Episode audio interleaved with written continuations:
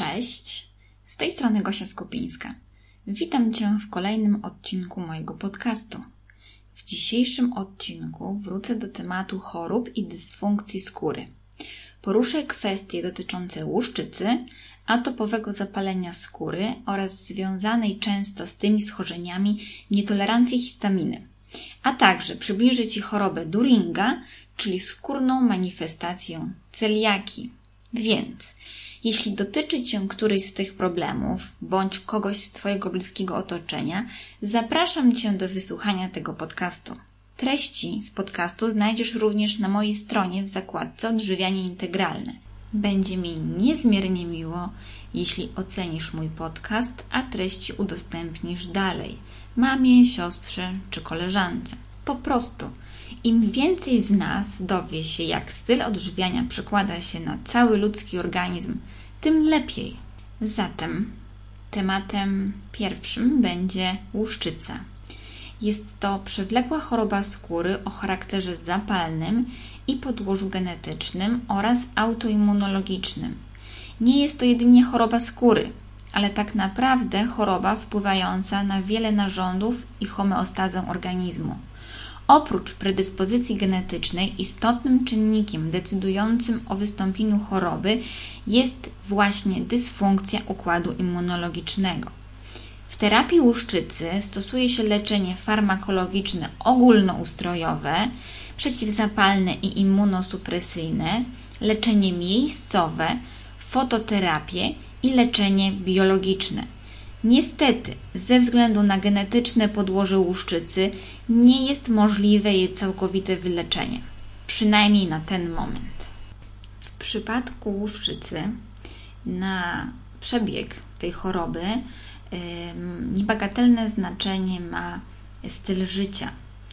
Wyróżniamy czynniki epigenetyczne wpływające na ryzyko wystąpienia i nasilenia zmian łuszczycowych są to mm, przede wszystkim palenie papierosów, spożywanie alkoholu, nadużywanie leków z grupy niesteroidowych leków przeciwzapalnych, tak zwanych NLPZ-ów, popularnych leków przeciwbólowych, nadużywanie beta-blokerów, przyjmowanie tetracykliny, interferonu, a także stres psychologiczny, różnego rodzaju infekcje, szczególnie paciorkowcowe i otyłość.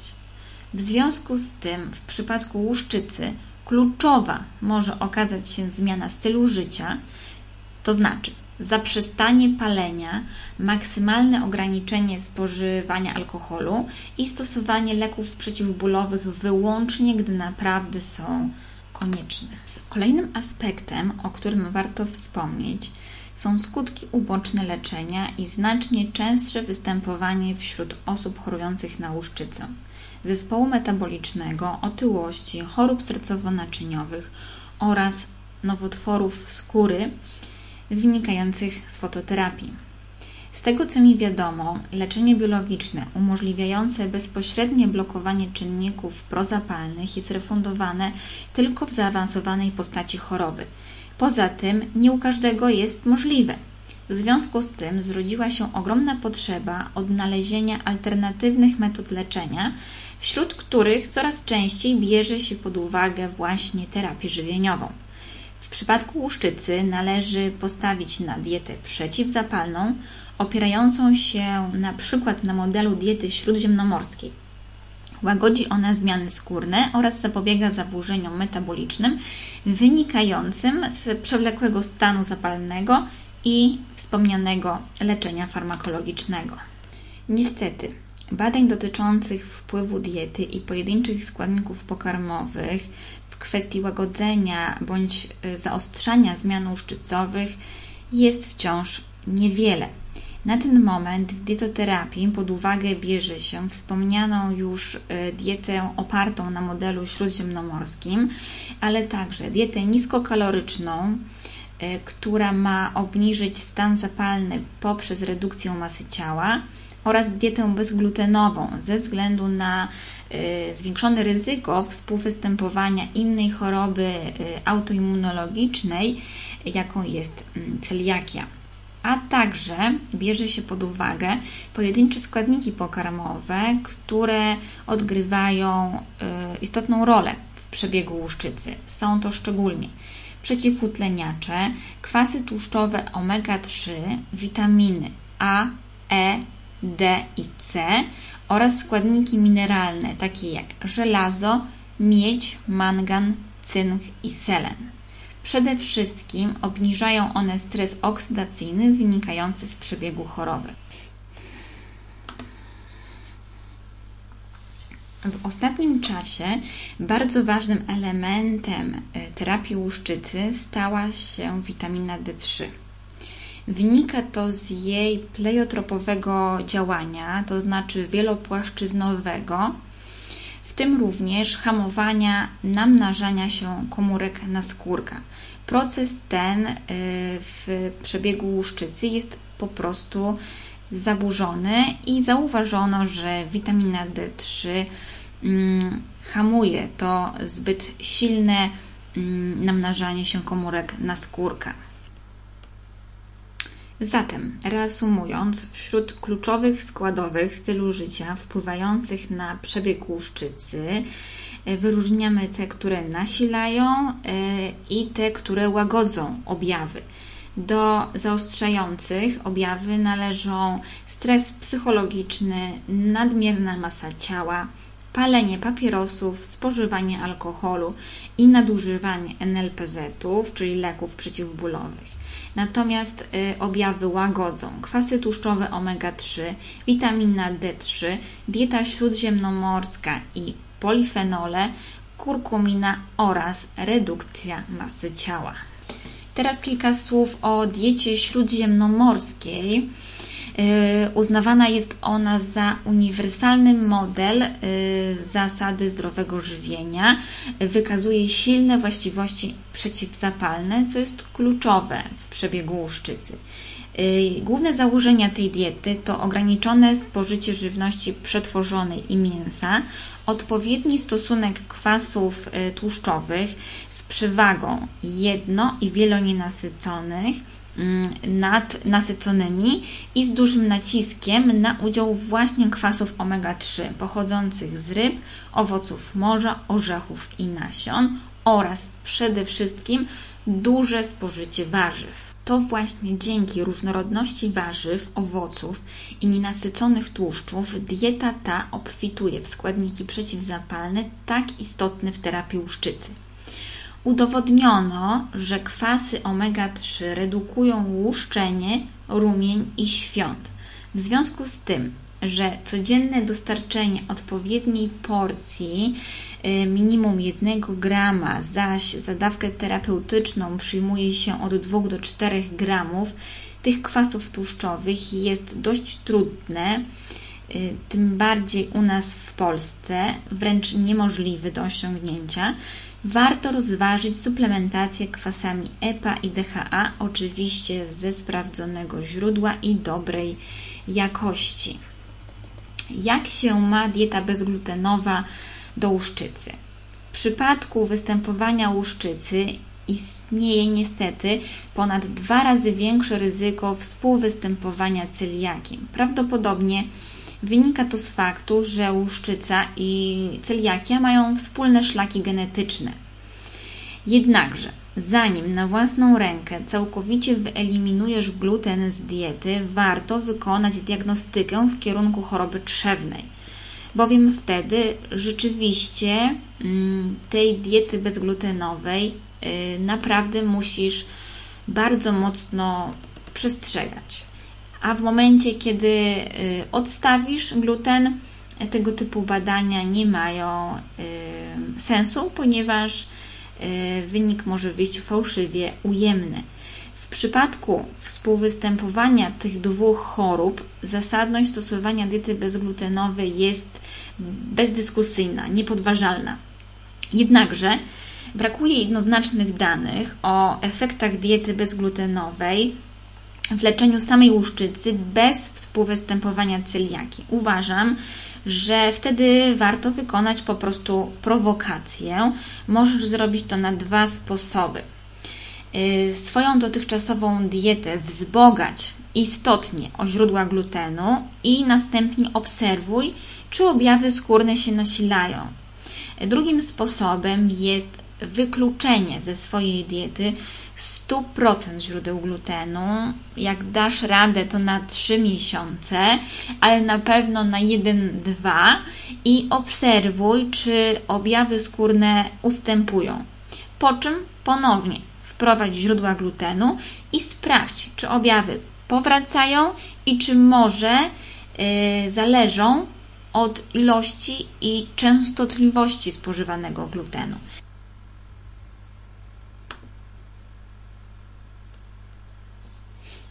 Kolejny model mm, dopuszczony w dietoterapii to model oparty na diecie niskokalorycznej.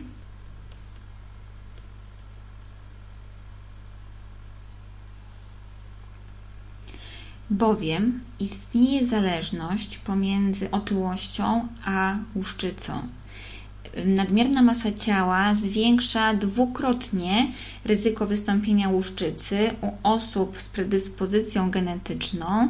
Z kolei mm, występowanie łuszczycy sprzyja rozwinięciu otyłości ze względu na efekty uboczne farmakoterapii, ale także przez stygmatyzację chorych, a przez to obniżony nastrój i depresję oraz unikanie aktywności fizycznej, między innymi ze względu na konieczność y, noszenia strojów sportowych, które mm, nie są komfortowe y, w chwilach zaostrzenia objawów tej choroby.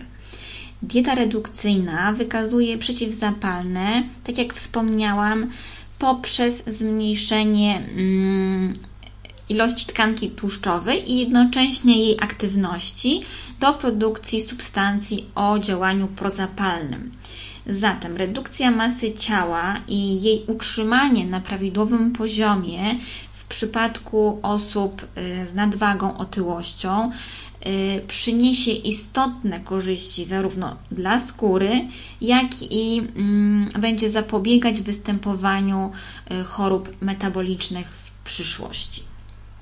Podsumowując, ze względu na ogólnoustrojowy charakter łuszczycy, niewystarczające jest stosowanie terapii miejscowej bez uwzględniania przewlekłego stanu zapalnego toczącego się tak naprawdę w całym organizmie.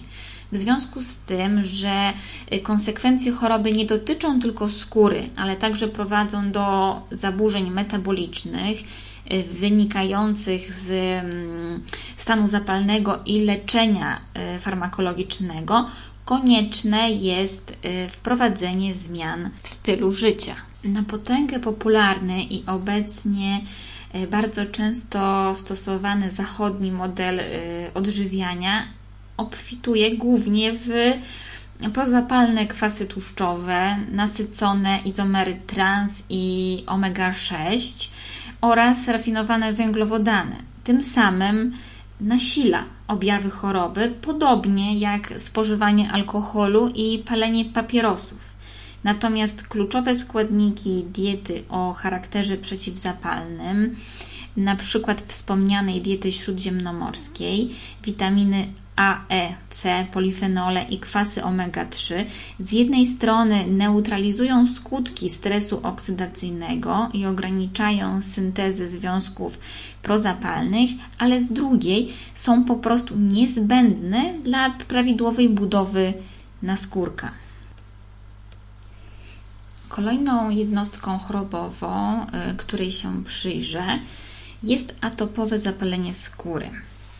Y, obecnie uznawane jest za chorobę cywilizacyjną. Y, oznacza to, że niezależnie od czynników genetycznych i immunologicznych, istotną rolę w jego powstawaniu odgrywają czynniki środowiskowe.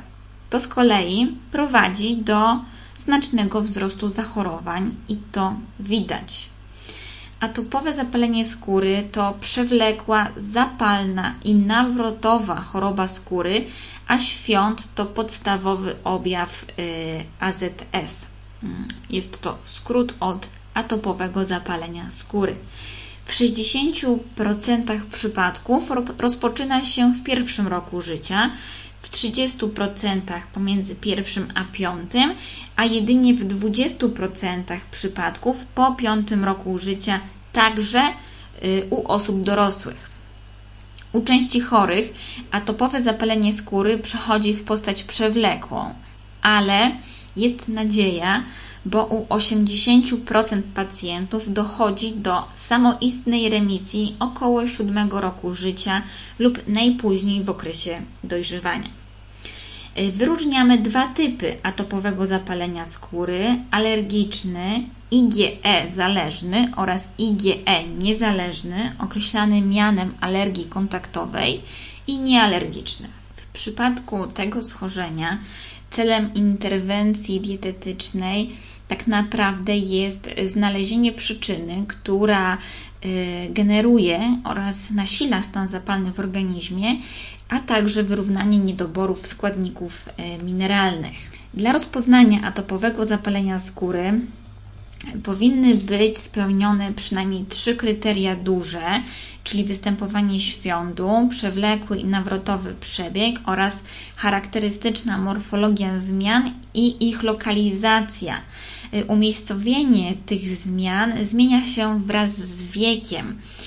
Y, może y, występować na skórze twarzy, szczególnie na policzkach, na owłosionej skórze głowy, ale również na tułowiu, na zewnętrznych częściach kończyn. Z wiekiem mm, przemieszcza się na zgięcia łokciowe i kolanowe, a później mm, poza powierzchniami zgięciowymi, może dotyczyć również dłoni i nadgarstków. Y, do y, ostatniego z kryteriów dużego, dużych y, należy osobniczy lub rodzinny wywiad atopowy.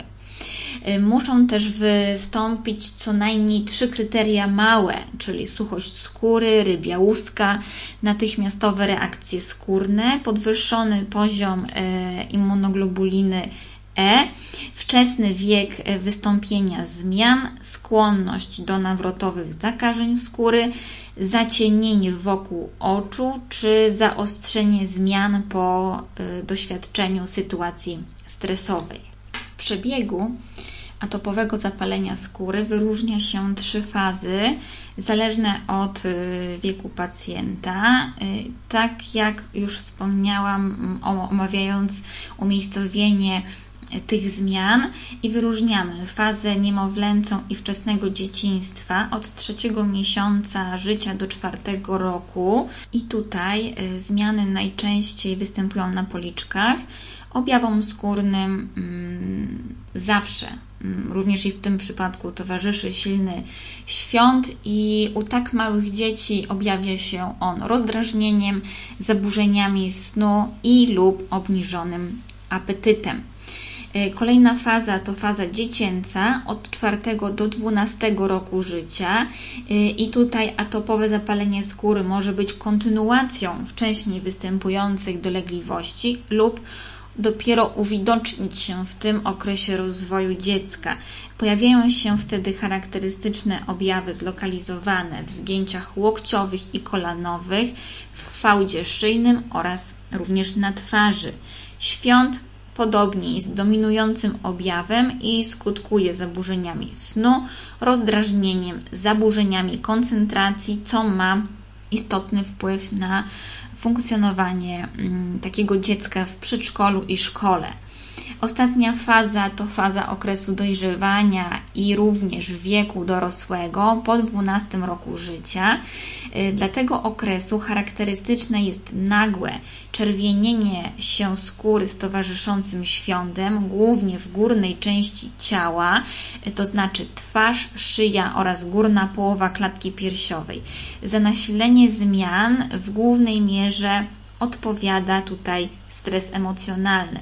Na skutek długo trwającej choroby pojawiają się również charakterystyczne zmiany, takie jak wspomniane zasinienie wokół oczu jako jedno z kryteriów małych, tak zwane oczy szopa, dodatkowa fałda na dolnej powiece a na bocznych powierzchniach szyi przebarwienia o charakterze siateczki, trochę przypominające objawy brudnej, niedomytej szyi. Istnieje kilka hipotez rozwoju atopowego zapalenia skóry mm, i tak jak już mówiłam, mm, Pierwszą jest y, predyspozycja genetyczna, jednakże dzisiaj nie ma ona dużego y, znaczenia. Mm, choroba jest dziedziczona wielogenowo y, i w rodzinach atopowych zwiększa się częstotliwość występowania atopowego zapalenia u potomstwa od 30 do 70%. Jednakże mm, nie tylko geny tutaj mają znaczenie. Y, udowodniono, że mm, większy wpływ mają geny matczyne w stosunku do genów ojcowskich. Kolejna hipoteza to nadprodukcja immunoglobuliny mm, E.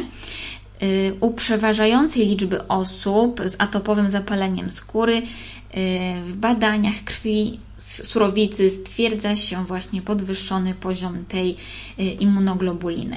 Zaburzenia struktury bariery mm, naskórkowej. W naskórku brakuje filagryny, połączeń międzykomórkowych i ceramidów.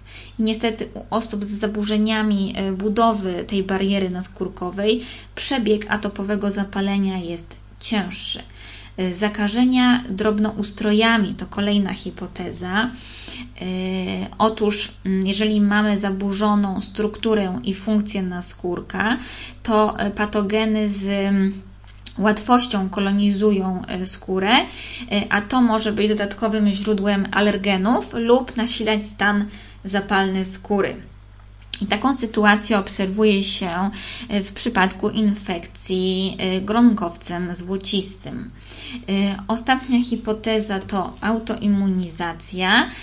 Wśród wielu osób z atopowym zapaleniem skóry występują również przeciwciała przeciwko własnym białkom, tak zwane autoprzeciwciała, i mogą one w znaczący sposób nasilać przebieg reakcji alergicznej. Oprócz y, już wymienionych y, głównych przyczyn rozwoju atopowego zapalenia skóry, warto zaznaczyć, że mm, ogromne znaczenie mają również czynniki psychosomatyczne, związki chemiczne, detergenty, konserwanty czy nawet barwniki żywnościowe oraz zaburzenia w ilościowym i jakościowym tak naprawdę składzie mikroflory jelitowej. Nawiązując do jednej z hipotez e, mówiącej o e, niewłaściwej strukturze e, naskórka mm, w przypadku osób chorujących na atopowe zapalenie skóry, mamy do czynienia z niewystarczającym dojrzewaniem komórek naskórka i ich nieprawidłowym metabolizmem. Zaburzona jest również równowaga pomiędzy składnikami w skórze, takimi jak cholesterol, kwasy tłuszczowe, ceramidy, a działanie gruczołów łojowych i potowych jest upośledzone. W związku z tym w naskórku jest za mało naturalnego czynnika nawilżającego, odpowiadającego za właściwe uwodnienie skóry i zapewnienie jej prawidłowego kwaśnego pH. W wyniku tego naskórek jest bardziej przepuszczalny dla alergenów zewnątrzpochodnych, dla patogenów, yy, łatwiej traci wodę, co dodatkowo nasila suchość skóry. W czasie nasilenia objawów AZS-u skóra, skóra chorego jest objęta tak naprawdę permanentnym stanem zapalnym, który zaostrza się pod wpływem trudnego do opanowania drapania. Kosmetyki przeznaczone do pielęgnacji skóry atopowej powinny mm, charakteryzować się prostym, a przy tym silnie nawilżającym składem. Y, powinny znaleźć się w nich ceramidy, lipidy, naturalny składnik nawilżający, w skrócie NMF, tak by mieć zdolność y, przenikania do warstwy lipidowej naskórka i tworzenia bariery ochronnej. W kosmetykach naturalnych warto szukać następujących składników aktywnych, takich jak olej z konopi siewnej, ogórecznika, wiesiołka. Warto również akurat ten olej stosować doustnie. Olej jojoba, żożoba, lniany. Również warto stosować go doustnie. Ze słodkich migdałów, ryżowy, szafranowy, bawełniany, olej brzoskwiniowy, ale także mącznik, pantenol, alantoina, wosk pszczeli, aloes, masło shea bądź shia, masło mango oraz wyciągi z nagietka, malwy czy rumianku. Warto wypróbować takie preparaty jak dermilen, maść pielęgnacyjno-leczniczą SOS, konopie, y, wiesiołek i ogórecznik y, oraz mydło konopne, y, sól jodowo-bromową, a dla dzieci preparaty firmy Baby Antilles. Mm, wszystkie te mm, składniki aktywne i preparaty znajdziesz we wpisie na blogu. Atopowy stan zapalny może rozwinąć się y, w różnych narządach, dlatego atopowa może być pokrzywka, astma, nieżyt nosa, zapalenie spojówek, oskrzeli gardła, uszu czy zatok. Pomimo, że AZS, y, w AZS główną rolę odgrywa dalej predyspozycja genetyczna, to na pojawienie się i przebieg alergii atopowej znaczny wpływ właśnie mają czynniki środowiskowe, y, a uczulić może niemal wszystko, co jest białkiem. I najczęstsze alergeny powietrzno-pochodne to pyłki roślin, zarodniki pleśni, roztocza kurzu domowego oraz naskórek zwierząt. Y, natomiast najczęstsze alergeny pokarmowe to białka mleka krowiego, białka jaja kurzego, pszenica, soja, orzeszki ziemne, kakao, ryby, skorupiaki, owoce, szczególnie cytrusowe oraz konserwanty, barwniki czy dodatki wzmacniające smak i zapach. Tutaj mm, nieodzownym elementem, bardzo ważnym jest tak naprawdę skrupulatne przyglądanie się e, swojej diecie i e, robienie szczegółowych zapisków, notatek, prowadzenie dzienniczka żywieniowego, by wyłapać, co wywołuje bądź zaostrza objawy AZS-u. W odniesieniu do chorób o podłożu atopowym stosuje się pojęcie marszu alergicznego. Przebieg chorób alergicznych w dzieciństwie zwykle charakteryzuje się następowaniem po sobie yy, i zmianą objawów wraz z wiekiem. Zaczyna się od alergii pokarmowej i atopowego zapalenia skóry do alergicznego nieżytu nosa, zapalenia spojówek oraz astmy oskrzelowej. W tym czasie zazwyczaj właśnie mija uczulenie na alergeny pokarmowe, ale niestety nasila się na alergeny wziewne. Y, jednakże coraz częściej wskazuje się również na odwrócony marsz alergiczny, od alergicznego nieżytu nosa przez astmę atopową w dzieciństwie do atopowego zapalenia skóry w wieku dorosłym.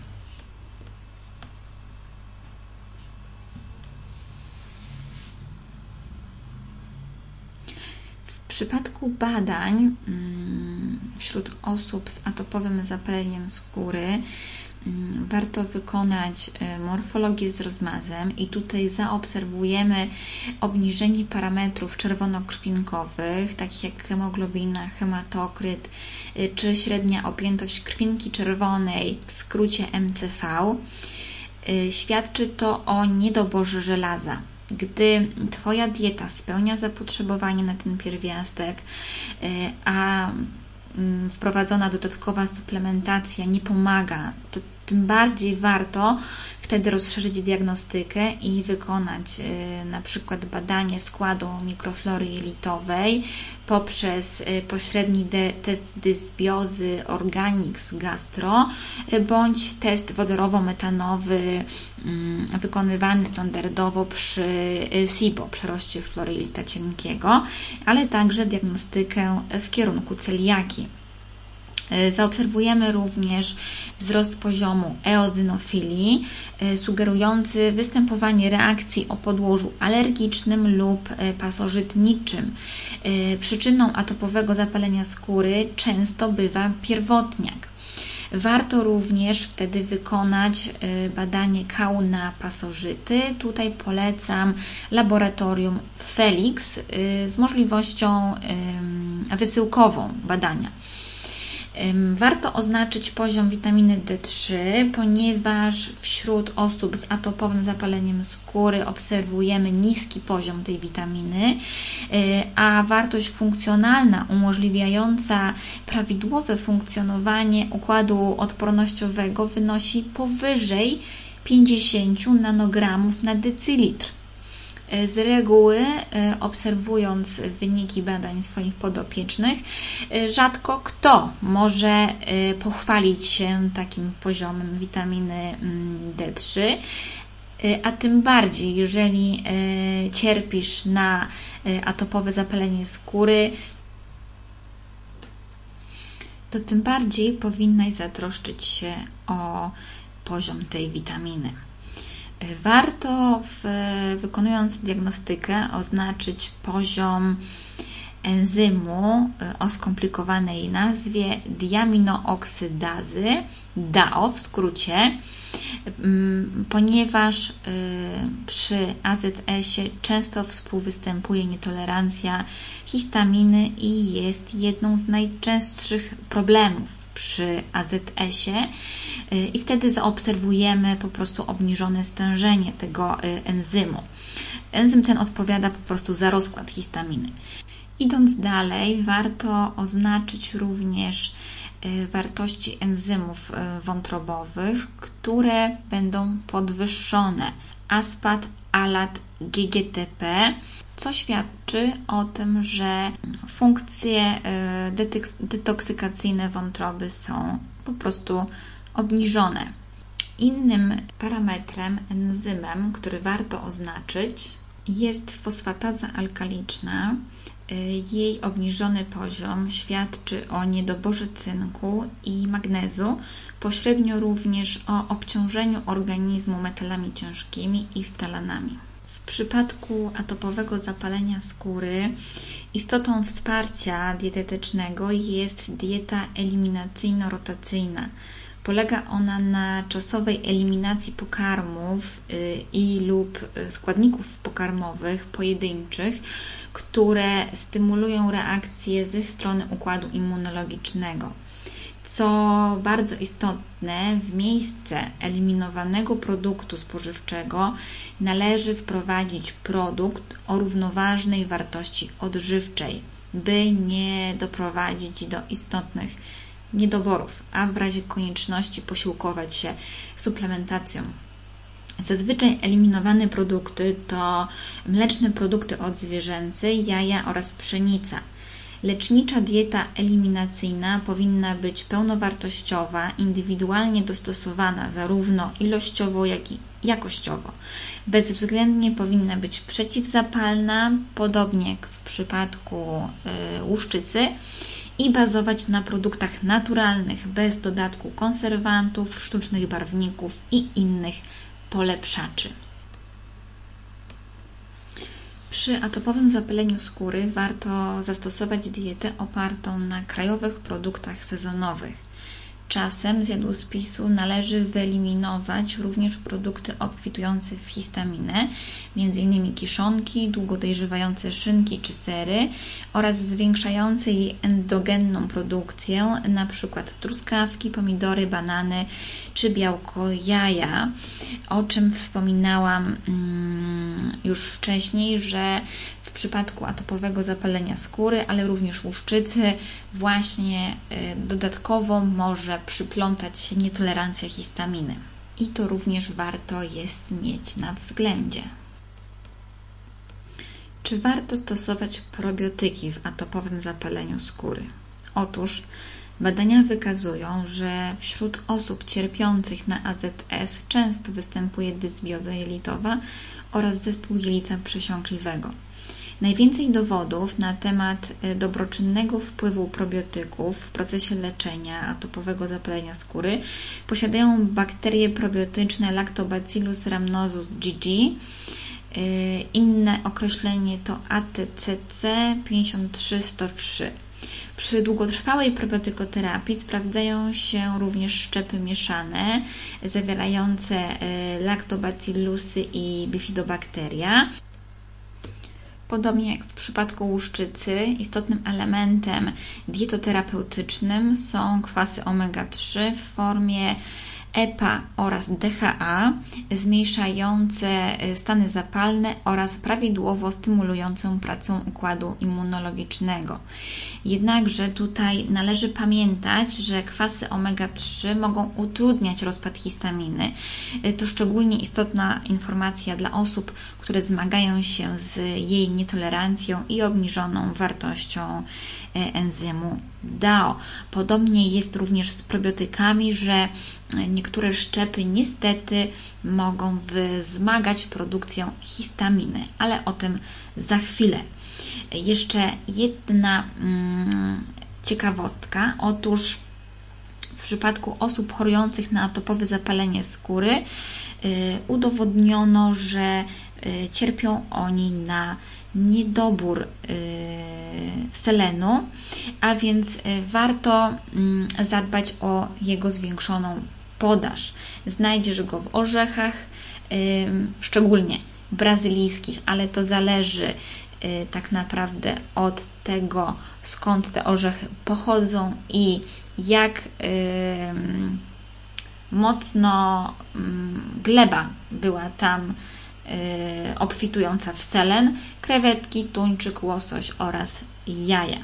Teraz kilka słów o nietolerancji histaminy. Tak jak już wspomniałam, nietolerancja mm, tej aminy często towarzyszy atopowemu zapaleniu skóry, ale również łuszczycy. Dlatego, że poziom histaminy podwyższa się w stanach zapalnych skóry. Histamina to amina biogenna, neuroprzekaźnik, mediator procesów zapalnych odczynu alergicznego, ale również y, odpowiada za wydzielanie kwasu solnego w żołądku. Uczestniczy w procesach fizjologicznych i alergicznych. Związek ten jest naturalnie produkowany przez organizm w największym stopniu w skórze, układzie pokarmowym i oddechowym. Oprócz endogennej produkcji histaminę dostarczamy również wraz z pożywieniem, głównie w produktach fermentowanych i dojrzewających, mm, bowiem histamina powstaje w procesie przetwarzania bakteryjnego. A więc histamina odpowiada za funkcjonowanie mózgu, żołądka, procesy trawienne, ale również za ogólne dobre samopoczucie, inicjację i hamowanie stanów zapalnych oraz zagojenie się ran. I każdy z nas ma inny próg tolerancji poziomu y, tej aminy dostarczanej z pożywienia. Istnieją osoby, które charakteryzują się nadwrażliwością nawet na niewielkie ilości histaminy. Wśród przyczyn nietolerancji histaminy wyróżniamy nadmiar mm, histaminy dostarczanej y, z pożywieniem oraz zaburzony metabolizm y, histaminy na skutek uszkodzenia bądź niedoboru enzymów DAO, diaminooksydazy. Jest to główny enzym rozkładający histaminę i metylotransferazy.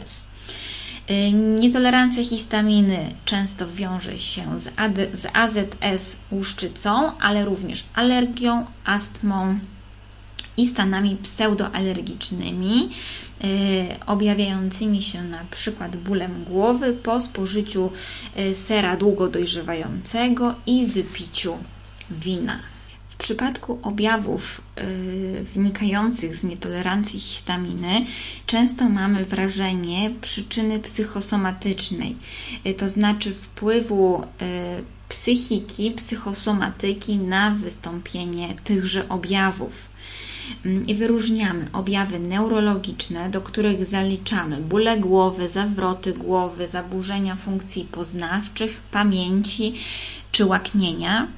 E, również ze strony układu pokarmowego, takie jak dolegliwości żołądkowo-jelitowe, na przykład nadkwasota, zgaga, reflux, ale również nudności, biegunki, zaparcia, wzdęcia i gazy. Y, ze strony układu oddechowego zaobserwować możemy wodnisty katar, kichanie, kaszel po posiłkach, y, bywa on związany z refluksem, duszności y, oraz astmę. Ze strony układu krążeniowego zaburzenia rytmu serca, najczęściej przyspieszone bicie serca, ze strony układu rozrodczego zespół y, napięcia przedmiesiączkowego i bolesne miesiączki oraz od strony skóry zaczerwienienie, nagłe czerwienienie się twarzy, świąt, pokrzywka, egzema e, i obrzęk naczynioruchowy. E, nietolerancja histaminy może wynikać z alergii i nietolerancji pokarmowych y, nasila wtedy problem. Wtedy mm, trzeba y, wyeliminować pokarmy w celu regeneracji i wyciszenia objawów. Może wynikać z zakażeń y, patogenami, np. candidą czy wirusami, bakteriami. Może być związana z nieswoistymi chorobami zapalnymi jelit, z chorobą leśniowskiego krona często zaczyna się od dysbiozy y, i równie często y, współwystępuje z zespołem jelita drażliwego, z SIBO, IMO. Mm, histamina stanowi kluczowy mediator y, zespołu jelita drażliwego. Prawdopodobnie dochodzi wtedy do zwiększenia poziomu bakterii produkujących histaminę. Może wynikać z nieszczelnego jelita, tak jak już wspomniałam, z nadmiaru histaminy y, dostarczanej z jedzenia, ale z przyjmowanych leków i suplementów. Tutaj takim jednym z suplementów jest NAK, N-acetylocysteina, y, problemów y, z trawieniem i nadmiaru estrogenów, a zwłaszcza ksenoestrogenów. Warto wtedy wprowadzić warzywa krzyżowe, takie jak kapusta, brokuł, kalafior, rzodkiewka, jarmuż czy kalarepa. W przypadku rozpoznania nietolerancji histaminy najpierw wyklucz alergię, Wyklucz inne przyczyny objawów, takie jak nietolerancja laktozy, fruktozy, słaba tolerancja foodmapów, czyli fermentujących węglowodanów i ewentualnie mm, czy problem, sprawdź czy problem nie dotyczy glutenu. Zwróć uwagę na możliwość występowania jelita drażliwego, SIBO, IMO. Sprawdź wpływ przyjmowanych leków na aktywność enzymu DAO. Możesz oznaczyć poziom histaminy z kału bądź surowicy, jednakże są to stosunkowo kosztowne badania y, i niestety może z nich nic nie wyjść, a nietolerancja będzie występować. Oznacz y, poziom y, enzymu DAO, wykonaj morfologię krwi z rozmazem. Prawdopodobnie zaobserwujemy wtedy podwyższony poziom eozinofilii i bazofilii. A przede wszystkim skonsultuj się z lekarzem specjalistą w celu mm, ukierunkowania i poszerzenia diagnostyki. Przechodząc do dietetycznego sedna, czego nie jeść w przypadku nietolerancji histaminy? Wyróżniamy pokarmy, które zawierają histaminę i pokarmy, które stymulują produkcję tej aminy. I są to alkohol, w szczególności wino, szampan, piwo. E, wino czerwone jest gorzej tolerowane, białe lepiej. Ryby, Mm, takie jak sardynki, makrela, owoce morza czy sushi, y, nabiał.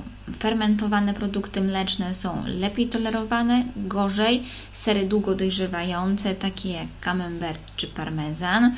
Mm, również wędliny konserwowe, wędzone, takie jak szynka parmeńska, salami y, czy różnego rodzaju kiełbasy, warzywa konserwowe i kiszonki, ale również dodawane do żywności konserwanty, barwniki, przeciwutleniacze y, i niestety owoce, szczególnie cytrusy, truskawki, borówki, kiwi, ananas, banan i papaja mogą stymulować produkcję histaminy.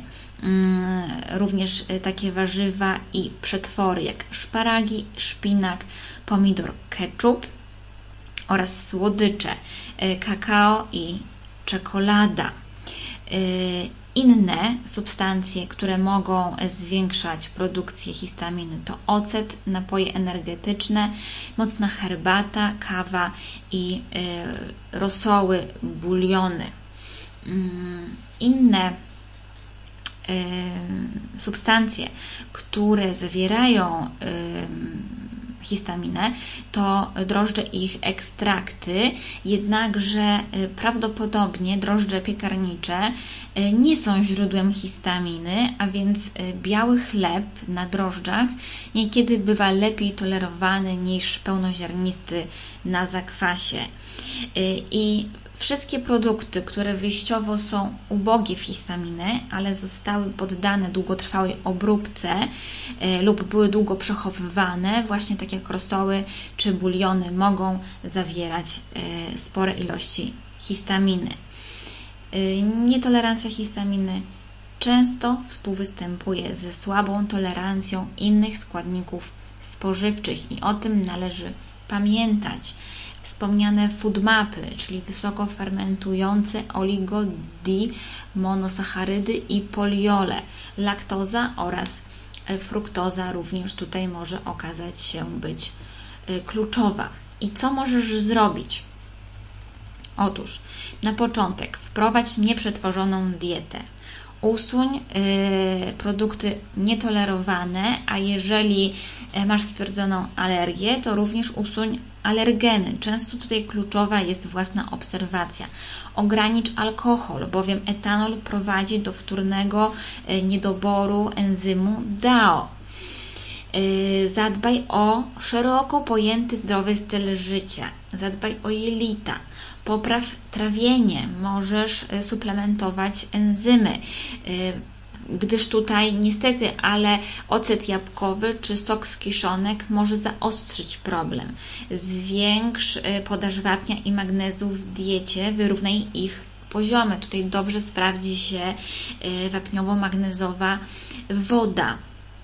Y, zbadaj poziom estrogenów i co najtrudniejsze, Zredukuj poziom stresu, znajdź techniki radzenia sobie ze stresem, rozładowywania własnych emocji.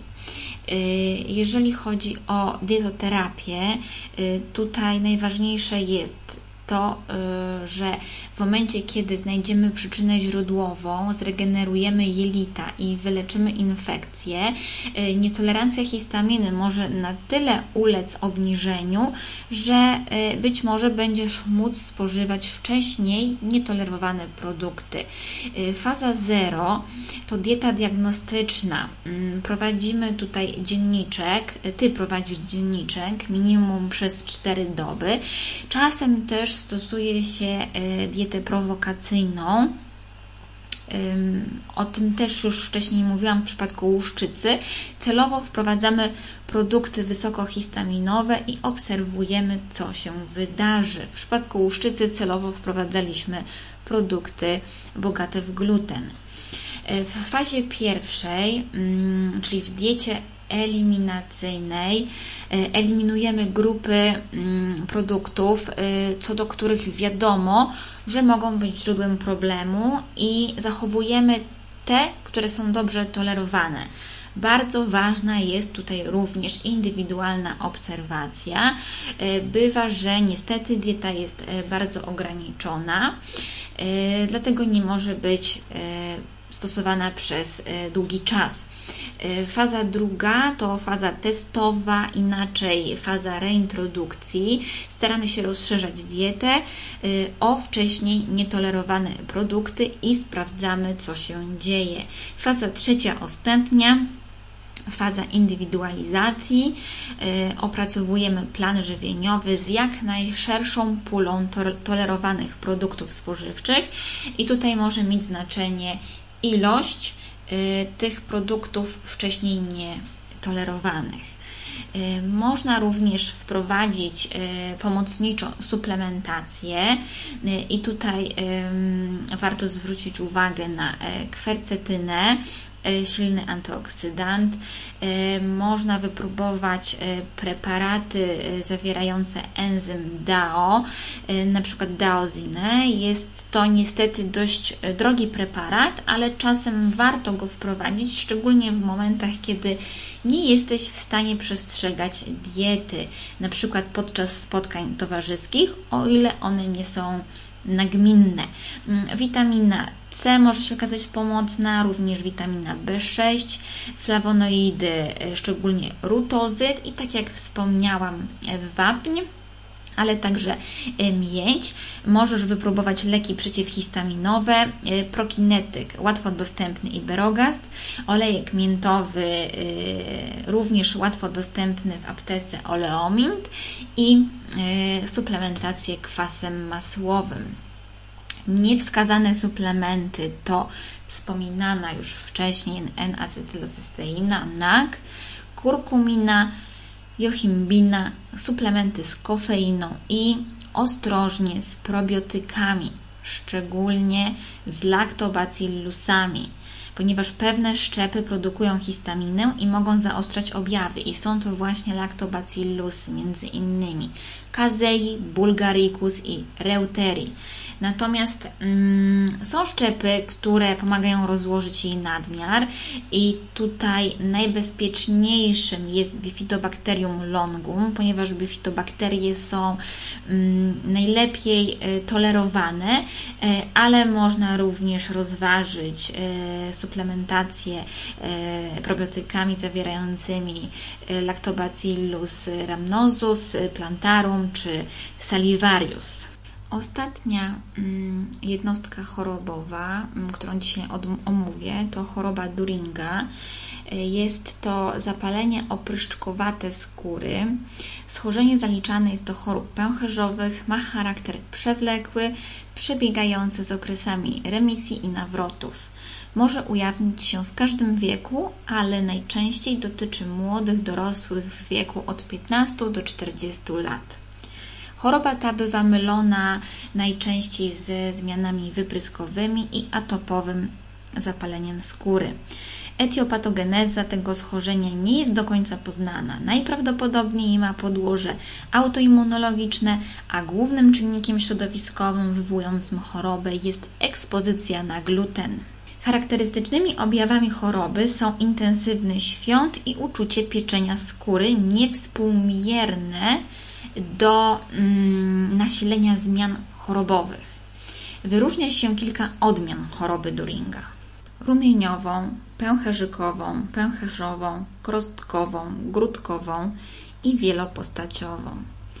E, ponadto mogą występować również zmiany pokrzywkowe. Typowe są również przeczosy i przebarwienia pozapalne.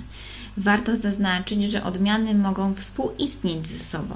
Lokalizacja zmian skórnych dotyczy łokci przedramion po stronie wyprostnej, kolan, okolicy krzyżowej, pośladków, skóry owłosionej głowy, twarzy i skóry pleców, najczęściej mm, zlokalizowana w okolicy mm, łopatek. Zmiany pojawiają się najczęściej symetrycznie. Wykwity mogą występować także na czerwieni wargowej, a u od 1 do 10% chorych na błonach śluzowych jamy ustnej, zwłaszcza na policzkach, y, pod postacią drobnych owrzodzeń z uczuciem pieczenia.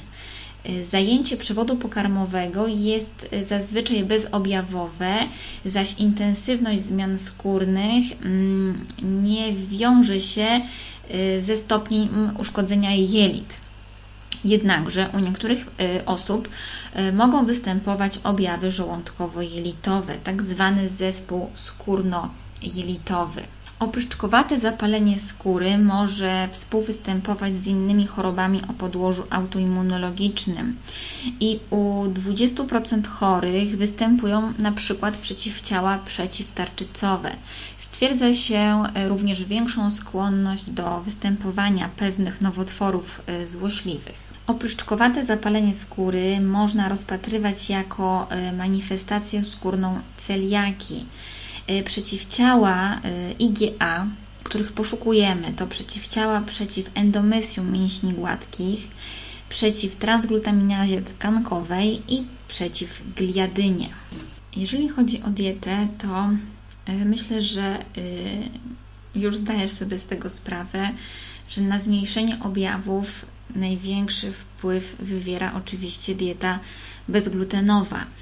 Jednak efekty pojawiają się zazwyczaj po kilku miesiącach, więc trzeba być cierpliwym. Warto pamiętać, że nasilenie objawów skórnych e, zależy również od produktów bogatych w jod, e, takich jak ryby morskie, owoce morza, algi, wiśnie, jaja, groch, wody mineralne bogate w jod, a także sól, która jest jodowana, choć ten mechanizm nie jest do końca poznany. Zatem choroba Duringa jest chorobą przewlekłą, wymagającą leczenia zazwyczaj przez całe życie. Terapia u każdego pacjenta powinna być ustalona indywidualnie, zależnie od wieku, oparta na stosowaniu leków w najmniejszej możliwej dawce podtrzymującej remisję choroby oraz na stosowaniu diety bezglutenowej. Na dziś to tyle. Bardzo dziękuję Ci za wysłuchanie tego odcinka i zapraszam na kolejny. W temacie skóry pozostała jeszcze do omówienia kwestia ciała bardziej pod kątem celulitu, rozstępów, czyli pod kątem estetycznym, wtedy również nawiążę do, te, do tego, jak dbać o kondycję skóry głowy. Myślę, że ten odcinek ukaże się wraz z końcówką maja. A to dlatego, że najbliższe odcinki chciałabym poświęcić e, na inne tematy. Mm, najbliższy będzie nawiązywać do układu pokarmowego, a mianowicie do refluksu, zaś e, w kolejnym chciałabym poruszyć kwestie bardziej psychodietetyczne. Jeżeli zaciekawiło Cię to, o czym dziś tutaj mówiłam, zapraszam Cię na mojego fanpage'a Instagrama oraz bloga. Linki zostawię na dole. Życzę Ci pięknego dnia lub wieczoru i do usłyszenia w kolejnym odcinku. Pa!